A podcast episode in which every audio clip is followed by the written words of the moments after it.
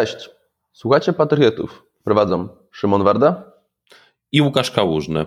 Wszystkie linki do tego odcinka znajdziecie na pataarchitekci.io slash 32 i możecie nas również obserwować, o czym przypominamy, na Facebooku i Twitterze. Dobrze, no to linki Łukaszu. Co tam wyszukałeś? Dobra, pierwsza rzecz e, ode mnie to wpis z VM, VMworlda 2020, konferencji e, VMware'a. Tam pokazywali masę nudnych rzeczy, oczywiście Kubernetes, aplikacje, etc., ale jest jedna taka ciekawa perełka, czyli ESXi, e czyli ich ten flagowy wirtualizator, odpalany na prockach armowych. Czyli będzie można zrobić wirtualizację VMware'a na Raspberry Pi. Ja bym powiedział bardziej na całych Apple'ach w tym kierunku to bardzo ładnie idzie. Tak, na Apple'ach pewnie, raczej tam Apple'ów bym tam i VMware to bym może tak nie szedł aż tak daleko. Kierunek rynku. Tak, kierunek rynku.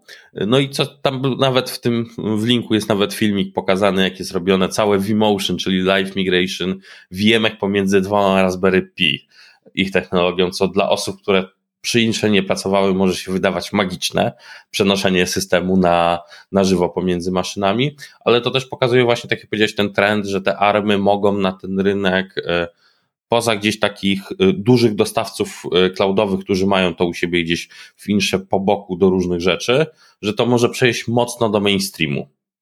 To co Łukaszu, predykcję strzelamy. Za 5 lat laptop, laptopa będziesz miał z Intelem, AMD czy z jakimś ARMem? Z, wiodący, z wiodącym typem procków na rynku. Czyli to zależy, dobrze. Jak prawdziwie to zależy, nie, ale wiesz, odpowiedzi. Tak, jedno, jedno tak, y, może być ciekawe, bo to może spowodować, że pojawi się VMware bardzo mocno w przemyśle i w y, IoT, w edge computingu. No, Edge teraz zyskuje generalnie, ma, ma tak, tak, tak. zdecydowanie. Tak, podejście te edge'owe i to jest chyba tamten kierunek, że bardziej, nie powiedziałbym, że twarde data center, tylko te takie fabryki, branch office, jakieś właśnie bramki edge'owe, tam on może się y, pojawić, a ma parę feature'ów, które jeżeli sportują na ARMA, to jest rock stable. Dobra, a co u Ciebie?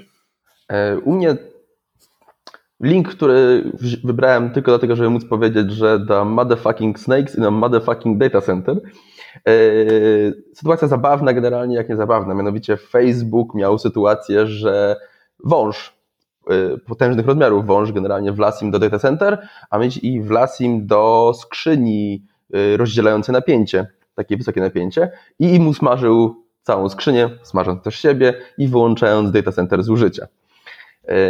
Także tak, jeżeli chodzi o różne wektory ataku, to okazuje się, że nie tylko webowe, nie tylko wybuchy, ale także węże. Inaczej, to przy ilości data center pokazuje, że można stracić data center i dużo się nie powinno stać. Patrząc się ten, na ten y, facebookowy tani design, bo oni tak naprawdę robią tani pod skalę. Tak, oni faktycznie nam był okres, że oni publikowali tą swoją właśnie tanią architekturę, gdzie porozdzierali y, power supply i jeszcze inne rzeczy, więc no. No, ciekawe. Co open source'owali? No w sumie pół cloudu chodzi na tym otwartej specyfikacji teraz. Tak, i Łukaszu, teraz ty miałeś jeszcze jedno ogłoszenie. Tak, tak, przerwa reklamowa. E, jedna z inicjatyw, które e, robię, czyli online'owe szkolenie z Dockera, które ma wprowadzić w meandry Dockera w poprawny sposób e, i trwa teraz przedsprzedaż i dla słuchaczy naszego podcastu z kodem PatoArchitekci jest fajna zniżka i zapraszam do odwiedzenia. No dobrze, no to teraz przechodzimy do głównego tematu odcinka, mianowicie taram, taram, taram, dane w systemach rozproszonych. I tu bardzo nam ciekawe, ciekawy podział stworzył się, jak przy, przygotowaliśmy do tego odcinka. Mianowicie, Łukaszu, zdefiniuj dane, co przez to rozumiemy. Jest to i teraz bardzo ważne, będziemy mówić dzisiaj, może zróbmy jeszcze jeden taki disclaimer. Mhm. Dzisiaj mówimy o takich głównych bazach danych, czyli te, które trzymają te źródło prawdy, i to będzie y, istotna taka rzecz. Jak definiujemy te dane, to tak naprawdę rozumiemy wszystko, co musi być prezystentne w naszym systemie, musi być stałe i definiujemy tutaj pliki, czyli jakieś usługi do blobów, coś, co gdzieś ma być y, trzymane, zapisane, plik binarny, jego metadane. I tym tak naprawdę nie będziemy o tym rozmawiać, bo do tego użyj file systemu, a najlepiej jakieś usługi do przechowywania tego e, typu Azure Storage S3 czy co tam masz. A druga rzecz to jest ENCIA, czyli to jest ten rekord, który jest pochodzi z naszego systemu i już służy naszemu wykorzystaniu i temu się dzisiaj skupimy. Czyli ten podział, prezystentne rzeczy, pliki ENCIE. Tak. I jak powiedziałeś, my się skupiamy dzisiaj generalnie głównie na, na ENCIach, czyli znormalizowanych najczęściej zestawach danych, które odpytujemy z poziomu aplikacji najczęściej. Dobra, Szymonie. To przechodząc może tak, y, teraz ja ciebie złapię, to jaki typ bazy danych byś z takiej na pierwszy strzał polecił? Relacyjne. Tak z głowy. Relacyjne. Z bardzo, bardzo prostego powodu. Z baz relacyjnych można łatwo wyjść do prawie każdej innej bazy danych. Mimo wszystko łatwo się je używa, stabilne, dużo mogą przyjąć na klatę, można wiele tam wykonywać i wybaczają bardzo wiele błędów. Po prostu. Wiesz co, ja bym wrzucił, że większość się z tym spotkała i ma przynajmniej więcej niż zerowe doświadczenie. Tak, i co więcej, nawet też jak, szczególnie jak y, produkujemy software, który będzie używany klienta, to z reguły klienta są ludzie, którzy te bazy znają i mają procedury pod utrzymywanie ich. Nie mamy zbędnych dyskusji na temat generalnie, a co to na przykład jest CouchDB, y, albo co to załóżmy jest Mongo i tak dalej, tak dalej, że nagle nie możemy tego odpalić. Wiesz co, to jeszcze ja bym dorzucił od siebie, jak mówimy przy tych SQL-ach, to to jest rzecz dyskusyjna, czyli New SQL. Ja uważam, że to gdzieś może w pewnym momencie się bardziej zacząć pokazywać. E, czyli te wszystkie kakrocze i inne podejścia, które się pojawiają, które dają tak naprawdę e, ASIDA plus, e, plus możliwość zapytania go jakimś językiem SQL-owym, mniej lub bardziej zgodny ze specyfikacją, no i oraz całe to rozproszenie, które jest dość trudne w zwykłych relacyjnych. Dobrze, to ja wyjaśnię generalnie dokładnie o co chodzi. Tutaj, yy, czyli mówisz o bazach dokumentowych najczęściej, które mają nałożone generalnie składnię SQL-ową na, na, tą, na tę całą bazę i dzięki temu, mimo że odpytujemy się bazy dokumentowej, to posługujemy się pięknym SQL-em. Yy, herezja, herezja, idź pan z tym. Mam zupełnie inne zdanie. Cockroach zobacz jak wyrasta, więc jest, jest ciekawie od tej strony. No i słuchaj, yy, tak samo. Karaluch. Dobrze rośnie. Tak, jest jedno. E, druga rzecz, my się śmiejemy, ale zobacz też yy, Vitessa, która jest z CNCF-u, to jest MySQL, który ma po prostu silnik do shardingu przed siebie zapakowany na front. Z tym jak najbardziej się zgodzę. To ma sens. Taki podział generalnie, czyli raczej ja nazwę herezją dorzucanie joinów do baz dokumentowych, bo to nie jest sposób przechowania danych ukierunkowany właśnie na robienie joinów. I to jest dla mnie, w tym momencie takie rzeczy są herezją. Tutaj obejściem od tego jest na przykład to, co robi e, Kosmos, czyli Kosmos po prostu indeksuje wszystko. No ale generalnie idąc z opcją indeksujmy wszystko, to nie jest idealne, nazwijmy sobie tak. Dobra. Wyłączymy, tak zaczyna się sypać. Dobra, zostawmy ten NoSQL, bo to w sumie pod cały można byłoby odcinek zadresować. E, dobra, czy jedna baza do wszystkiego, jak mamy mikroserwisy? Nie, co więcej, nawet nie jedna baza do wszystkiego, jak nawet jak mamy monolit, który, albo jakiś pseudo-monolit, który tak mimo wszystko dość cenimy sobie we dwóch.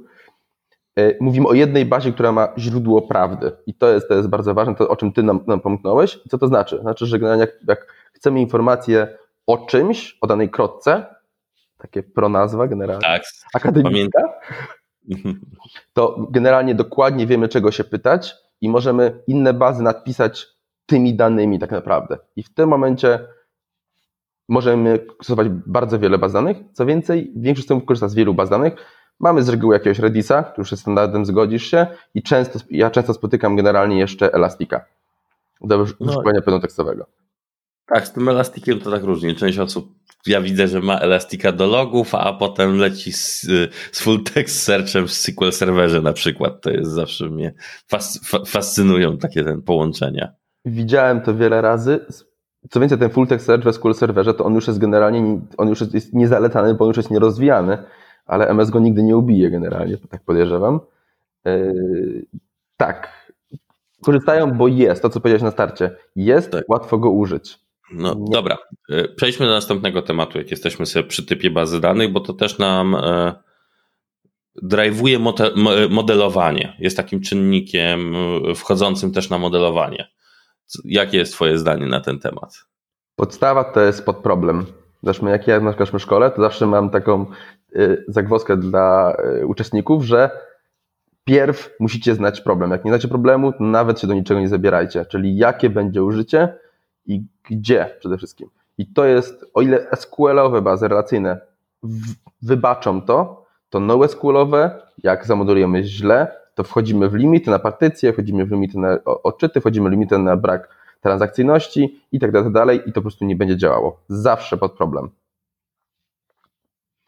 Kolejny. Kolejny, sharding, czyli rozproszenie danych generalnie i to jest coś, co jak znowu rozmawialiśmy przed, przed nagraniem, to się rozmawialiśmy o tym właśnie, co dają nam, nam NewSQL i to, co NewSQL wcisnęły do mainstreamu, to był fakt generalnie, że ludzie zaczęli nawet na bazach relacyjnych robić porządny sharding.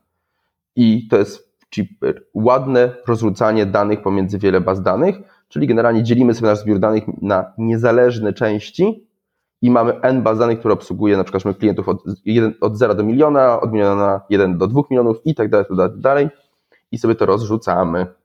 Dobra, czyli to było horyzontalne partycjonowanie inaczej, no i teraz y, ostatni typ, czyli te zwykłe partycjonowanie. Tak, czyli, czyli rozrzucamy sobie generalnie dane też na trochę bardziej niezależne, tylko w tym momencie bardziej liczę na to, że nam to baza, baza zrobi i to jest takie hasło klucz, które występuje przy każdych bazach NoSQL-owych, głównie właśnie szerokokolumnowych i dokumentowych, prawie w każdej bazie chmurowej mamy właśnie partition key, bardzo ignorowana properta, bardzo ważna properta.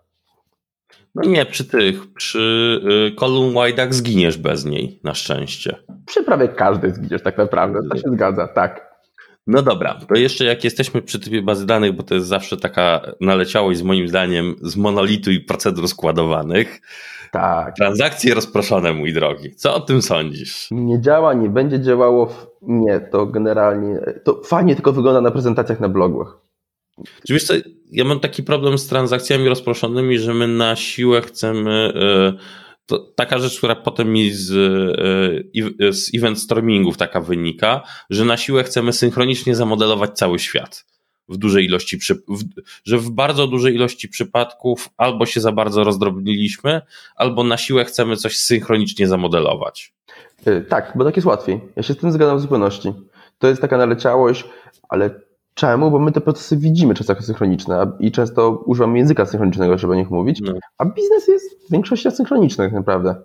No właśnie to jest dla mnie, bo te rozproszone, zawsze mnie fascynowało dążenie, czy to jest y, z jednej strony to jest chyba te uproszczenie, jak pewne rzeczy nazywamy, a z drugiej strony pewna naleciałość, kiedy mieliśmy jedną bazę do całego systemu i można tam było zrobić transakcję, przejechać się po 50 tabelach i skomitować ją na koniec, jak wszystko zrobiliśmy. Tak, w obronie do tego wszystkiego pamiętajmy, że jednak taki system synchroniczny jest łatwiejszy do napisania, utrzymania dalszego w ogóle całego życiu, życia, więc generalnie no, jak, nie, jak, jest ciągota w tym Szymon, jak coś pada, to pada wszystko zazwyczaj. Jest prosty do utrzymania. Debagujesz wszystko, a nie szukasz komponentu, który ten. Ale tak, wiesz co, transakcji, ja, ja mam takie podejście, że większość rzeczy bardzo często z tymi rozproszonymi yy, za duża granularność, tak jak mieliśmy, e, za duża granularność kodu, czyli na jedną część biznesową ktoś nawalił tego za dużo, zamiast to skupić w jednym miejscu, zagregować. Czasami też jest taki problem, e, że za bardzo gdzieś tam się porozrzucaliśmy z naszą transakcją. Tak, i dla mnie to jest taki częsty właśnie indykator tego, że nagle te serwisy są za drobne. Dlatego ja bardzo lubię określenie architektura serwisowa, niekoniecznie mikro, bo to ludzie skupiają się na tym mikro i mikro, to tak. nie musi być mikro. Dobra, wróćmy, wygadaliśmy się ten. E, dobra. E, dobra i e, tak naprawdę chyba możemy pójść dalej, patrząc na to wszystko. Tak, czyli, czyli ja dorzucę się na rzecz generalnie, że w sensie jak synchronizować te bazy między sobą. To jest proste. Kolejki, kolejki, kolejki, kolejki. Bo znowu ty mówisz, że o transakcjach rozproszonych, które, które widujesz, a ja powiem tak, jeszcze widuję taką opcję, że nagle jest transakcja i potem są, są trzy strzały HTTP do innych systemów i tam wstawienie danych. I to trwa, i trwa, i trwa. Kolejki, zawsze kolejki, bo łatwiej debuguje. To będzie zawsze dyskusja jest taka, że no ale co, co będzie, jak mój system będzie długo się aktualizował i będzie dziura. Jak się długo aktualizuje, to znaczy generalnie, że przy HTTP też by długo się aktualizował i też by nie działało. Kolejka jest zawsze dobra. Ale idziemy dalej. Łukaszu, jako mamy już te wiele baz danych, to teraz podstawowe pytanie. Czy serwis może pytać, może pytać wiele baz danych i może pisać? Może tak, o. Słuchaj, może pisać. Może do wielu swoich baz, jak na to popatrzymy, ale w serwisie powinna być taka jedna baza, która jest znowu tym źródłem prawdy. Czyli dla naszego serwisu, dla naszego serwisu i jego instancji możemy powiedzieć, że ta baza danych, ten schemat, te tabele należą do niego i tam jest zapis tego źródła prawdy. A reszta takich baz jest tak naprawdę pomocnicza. Czyli to, co zarzuciłeś, jakiś, może być to na przykład mamy sobie jakąś bazę relacyjną czy y, column white, która jest źródłem prawdy, a obok tego będziemy mieli dodatkowo na przykład jakiegoś Redisa do cache'u, może jakiegoś Elastika do full, do full text searcha, ale to nie będzie, one nie będą źródłem prawdy w rozumieniu tego, że jak coś się zrobi, coś się stanie, y, że będziemy odtwarzać cokolwiek. Nie, mamy jedną główną, którą aktualizujemy i na niej się skupiamy, a reszta to są pomocnicze. Tak, i tu się zgadzamy jak najbardziej. To teraz idziemy dalej. Czy wiele serwisów może pisać do jednej bazy danych? Nie, ale i teraz sobie pójdziemy o rzecz. E, w niektórych przypadkach nie ma sensu dostawiać pierdyliarda baz danych. O tak, są czasami ludzie idą w za bardzo w modłę mikro, ale mają monolityczną bazę danych i, bo czasami wolą mieć jedną, łatwiej to przetestować, postawić, system się aż tak, nazwijmy to, nie rozrośnie poza 5 mikroserwisów, 10 e, i tak naprawdę można zrobić izolację na bazie chociażby e, schematów. Czyli mamy jedną instancję, jedną bazę danych i mamy twardą izolację na bazie schematów w środku. Nie wierzę w izolację na poziomie schematów. Nie ma szansy, żeby to się udało w dłuższej E, perspektywie. Za chwilę ktoś przyjdzie i zrobi sobie pięknego joina między wieloma schematami, bo ma taką potrzebę i trzeba to zrobić. To nie działa. Nigdy to nie działa. Kolejny argument. Łatwiej się migruje bazy 10 baz per 100 gigabajtów niż jedną bazę 1 tera. Y, stary, nie słuchałeś mnie. O tak, teraz cię wezmę. Powiedziałem, że w przypadku małych systemów. Jak masz nie powiedziałem. Nie małe, powiedzia one zawsze rosną. Widziałeś kiedyś, że y, stały system od dnia pierwszego on ma generalnie kilkadziesiąt tera. Okej, okay, taki system ten ja widziałem. Y, system nie, właśnie. Ale słuchaj, niektóre rosną w tempie o inaczej, jeden z systemów, który mam na co dzień, no to przyrasta 4-5 gigabajtów rocznie, mimo że ma bardzo kluczową funkcję. Zgadza się. W perspektywie utrzymania. To jest dla mnie wyznaczanie różnych baz danych, tworzy taką dość mocną granicę i wyznacznik architektoniczny, taki guideline architektoniczny, że nie będziesz tego łączył i po prostu masz tego nie robić. Utrudnia sobie niezłych rzeczy. Wrócimy sobie przy backupie do tego może. O, to możemy, będzie dobre miejsce. Przy backupie. Tak, czyli na razie tak. Wiele baz danych. Ty jesteś, y, że tak powiem, masz bardzo mocne podejście, że wiele baz danych. Ja dopuszczam pewien trade-off operacyjny do tego. Y, to użyj pani, panie, użyj PowerShella. Albo tak. użyj Basha czegokolwiek. Dobre. Tak musisz automatyzować. Dobrze. To idziemy teraz do, do kolejnego opcji. E, tak. Mianowicie no jest opcja tego, że generalnie często widzimy systemy, które operują na kolejkach. I coraz częściej we dwóch widujemy tę opcję, że nagle kolejka staje się zbiorem danych. Głównie tutaj winowajcą albo głównie to elementem, który występuje jest kawka. O tak. Jak podejść do kawki? nazwijmy to po imieniu kawka, a nie, że kolejki. Tak. Bo takie pomysły są w sumie chyba tylko na kawce, tak patrząc się na implementację. Czyli Kawka jest przykładem takiego y, bazy do strumieniowania eventów, więc najczęściej używanym. Na innych też by się pewnie dało to zrobić, że byłoby to trudniejsze. Ciekawe, dobra. To ja tak powiem, że dla mnie event sourcing jest trochę oszustwem. O tak, to jest chyba będzie dobrym stwierdzeniem o tym. Bo ludzie próbują potraktować kawkę jako store do event sourcingu na przykład. Tak, dokładnie, też mi tak wydaje. Ja się z tym zgodzę. Dla mnie event sourcing to jest takie niepodjęcie decyzji. Po prostu takie, że a może się no. kiedyś przyda. To jest taki holding, czyli zbieranie rzeczy, bo może kiedyś. No, architektura to jest podejmowanie decyzji. Pewne rzeczy po prostu trzeba powiedzieć, że nie, idziemy dalej. No, czyli wiesz co, powiem Ci tak, czyli jako taka baza danych dla mikroserwisu, serwisu, no, no fucking way. O tak, nie podoba mi się ta perspektywa. Za dużo widzę tam różnych tych, różnych zależności. Gdzieś potem przy analityce w niektórych miejscach ma to rację bytu, ale to jest bardzo specyficzna rzecz. I dotyczy tylko kawki, a nie kolejek per se. Dobrze. To jak dotykamy, to idziemy teraz generalnie analityka w mikroserwisach. Jak Dobra. to wygląda? Dobra. I to jest taki problem, że nie obrażając całego, y, całej, całej tej części analitycznej świata analitycznego, ona nie nadąża za, aplika- za rozwojem technik aplikacyjnych, które się pojawiają. Jak I na to, dawna. Tak, tak, tak, ale teraz to tak widać, bo mm, powiedzmy tak, analityka. Zawsze pojawi się jakiś raport do zrobienia i pierwsza myśl jest taka w większości systemów i potem jest to naprawiane.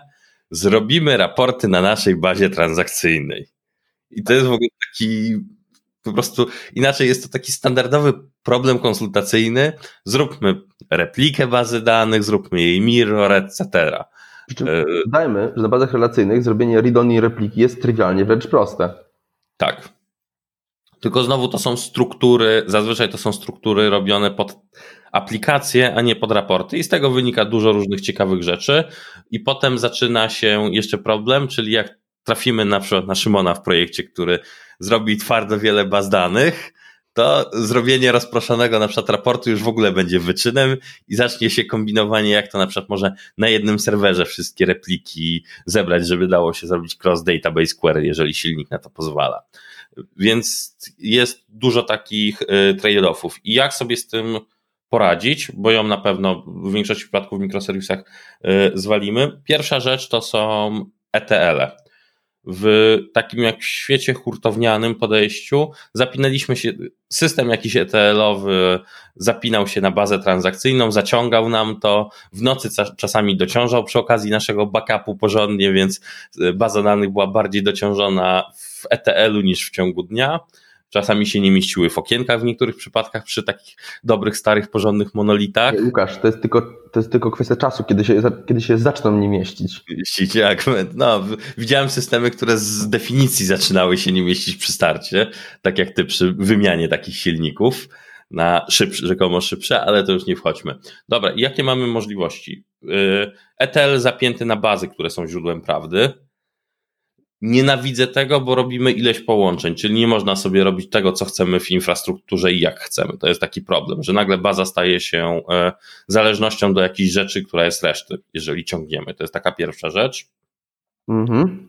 Drugi bottleneck, który jest na rozwoju, może być wolny, ale daje nam, pozwala nam na e, większą dowolność. Coraz częściej implementuje się e, po prostu endpoint do ETL-a, który wystawia nam dane. Pozwala nam baczowo zrobić z pagingiem, wyciągnąć dane z naszego mikroserwisu takiej usłudze. I to jest śliskie.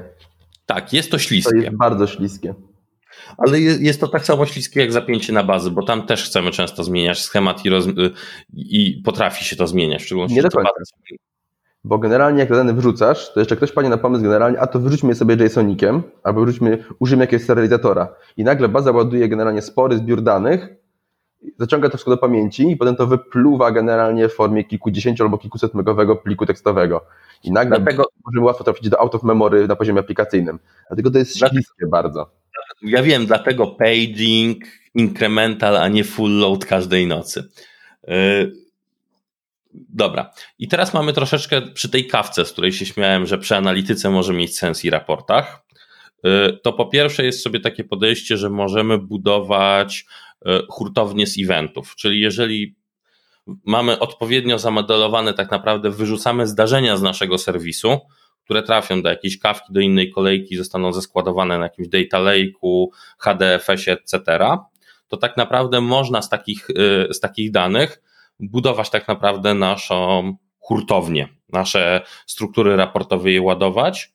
Drugą opcją podobną jest taki push danych do stagingu. Ja bym jeszcze wrócił do eventów, bo to jest coś, co zawsze generalnie jest promowane bardzo mocno, ale finalnie, jak przy każdym systemie eventowym, będziemy mieć dwa mechanizmy.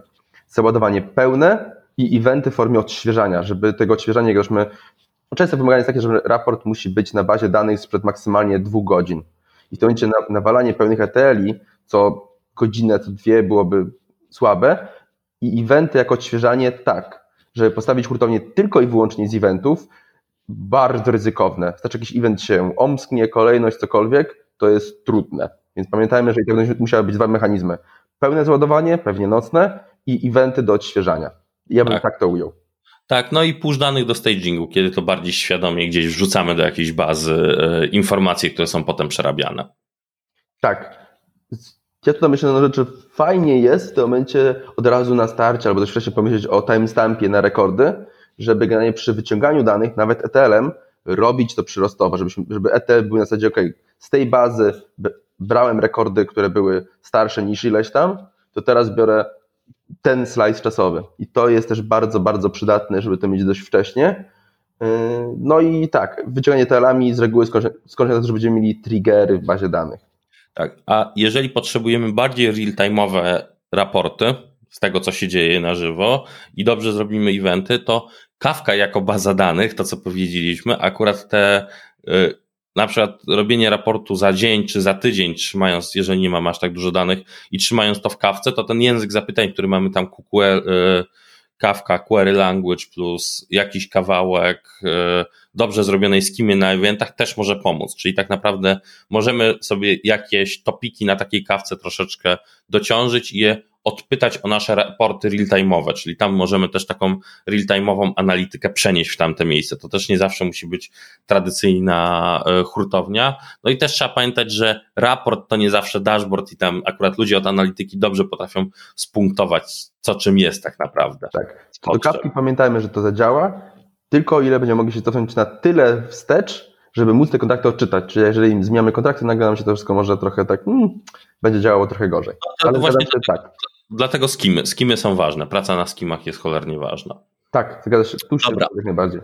I teraz taka ciekawa rzecz i w sumie bardzo istotna w kontekście w NoSQL-ach staramy się już modelować prawidłowo, bo zazwyczaj łatwo urywa rękę, ale za to w Szybko, tak, szybko, łatwo, w zależności jak popatrzysz. Za to bazy relacyjne SQL-owe wybaczają dużo, więc co z optymalizacjami w silnikach?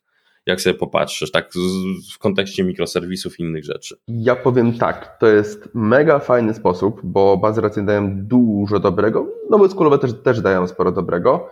Y, prawda jest taka, że jeżeli generalnie na poziomie developmentu wchodzimy na optymalizację na poziomie silnika, to to znaczy, że ten system generalnie za chwilę nie wyrobi i to jest taki piękny marsz ku licencji Enterprise. Bo będziemy za chwilę potrzebowali jakichś konkretnych feature'ów. Łatwiej, inaczej, nie mam nic przeciwko temu, jeżeli ten system utrzym, utrzymujemy, on ma ileś tam już lat, tak dalej, tak dalej, tak dalej, jest takim, na etapie już wygaszenia, ale jeżeli to będzie na poziomie developmentu, bardzo zły sygnał z mojej perspektywy. Łatwiej jest pomyśleć o innej SQL-ce, inaczej zamodelować. To jest taki sygnał, że długo bardziej, y, lepsze długofalowe rozwiązanie. To jest zmiana modelowania, zmiana podejścia. Słuchaj, czy trochę pijesz do ORM-ów? Nie było. Ja ORM-y bardzo lubię. Bardzo nie lubię binarnego podejścia, że ORM-y są złe. No prawda. 90% query na, na bazie, które są odpalane, wcale nie muszą wykonywać się super szybko. Lepiej ten czas poświęcić na te, na te 10%, żeby one chodziły faktycznie mega fajnie i je zoptymalizować pisanie wszystkiego z, od ręki bez sensu. ORM na start super, a potem patrzmy, jak to będzie się zachowywało. Czyli nie ze skrajności w skrajność. Jak tak. to ten? Chociaż muszę powiedzieć generalnie, że tutaj będzie trochę fala hejtu. Dużo bardziej preferuję y, SQL, które wypluwa entity, y, wypluwa, przepraszam bardzo, Hibernate. Nie lubię SQL, które wypluwa Entity Framework. Faktycznie tak dużo według mnie są nieczytelne. Okej, okay, to już ten wchodzenie w detale, może to pomińmy i to na poziomie dwóch konkretnych technologii. W sumie nie, Hibernate trochę na Hibernate'a się mapuje, więc mamy też Java. Yy, dobra. Yy. Łukaszu, w końcu mieliśmy wrócić, więc teraz wracamy. Backupy yy, w sytuacji wielu baz danych i w sytuacji serwisowej. Dobra, to jest jedno cholerne pytanie przy odtwarzaniu. Co ze spójnością?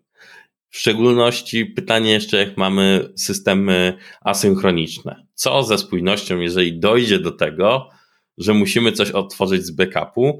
Nie wiem jak tobie, mi się odtworzenia na systemach produkcyjnych zdarzały nie raz. Tak.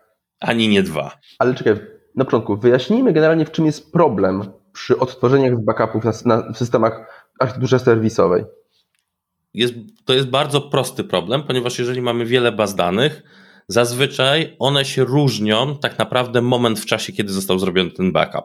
I przy odtwarzaniu nie będzie tutaj, będzie niespójność, czyli zamiast tego eventual consistency, które jest akceptowane w systemie, ono się nie wydarzy, bo może nam zabraknąć na przykład stanu tych eventów, które mają dojść.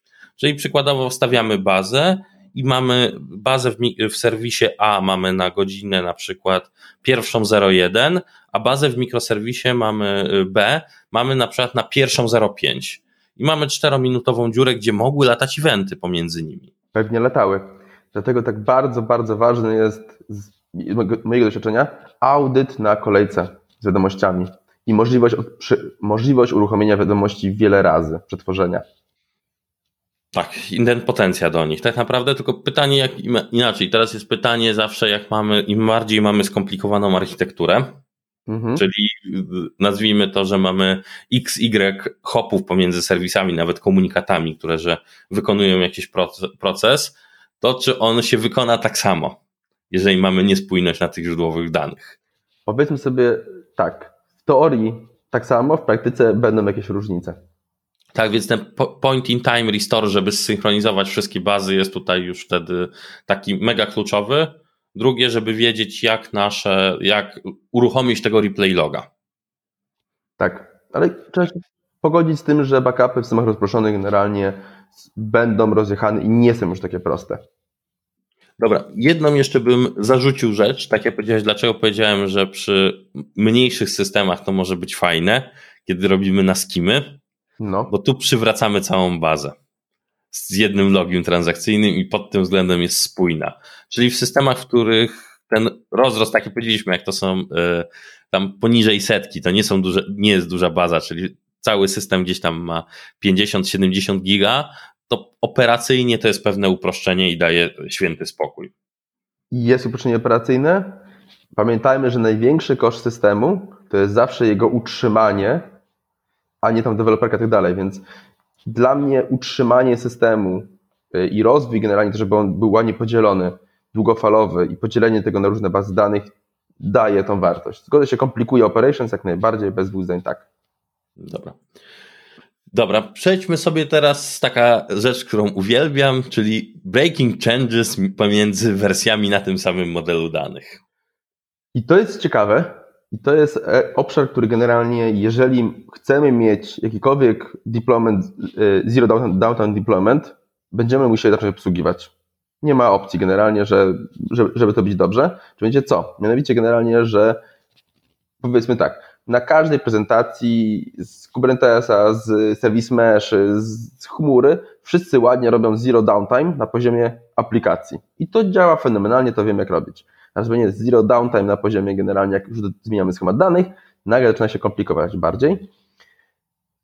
I bardzo proste. Z reguły zasada jest bardzo prosta, że generalnie nasza aplikacja umie odczytywać i zapisywać do wersji obecnej i do wersji poprzedniej i to przesuwamy cały czas i te skrypty usuwające, zmieniające schemat, y, schemat naszej baz danych opóźniamy o wersję dopiero. Czyli tak naprawdę tu, ja to ten two-step deployment, czyli pierw wysyłamy rozszerzenie tak naprawdę kolumn, potem użycie i to jest takie wejście w aplikacji i potem w trzecim kroku może być, jeżeli mamy jakieś usuwanie zmiany, to dopiero w trzecim kroku jest trzecim albo piątym w niektórych przypadkach yy, dopiero jest usuwanie tak naprawdę na przykład starych, yy, starych kolumn albo tabel. To ja robię inaczej. Usuwanie jest pierwszym krokiem, bo usuwamy te stare generalnie. Czemu? Bo jeżeli usuniesz jako w kroku piątym czy tam kończącym, mhm to jak potem będziesz robił rollbacka, to będzie ups, nie mam tych danych, nie mam tych kolumn generalnie. Trochę na odwrót, ale dobra, może nie wchodźmy w detale, bo to jest bardzo długa rozmowa tam już o de detalicznie, jak powinno pod spodem wyglądać, y, ale tak, rollback jest istotny. Możliwość rollbacku jest istotna, bo generalnie... Możliwość, tak, tak, cała zabawa polega na możliwości rollbacku.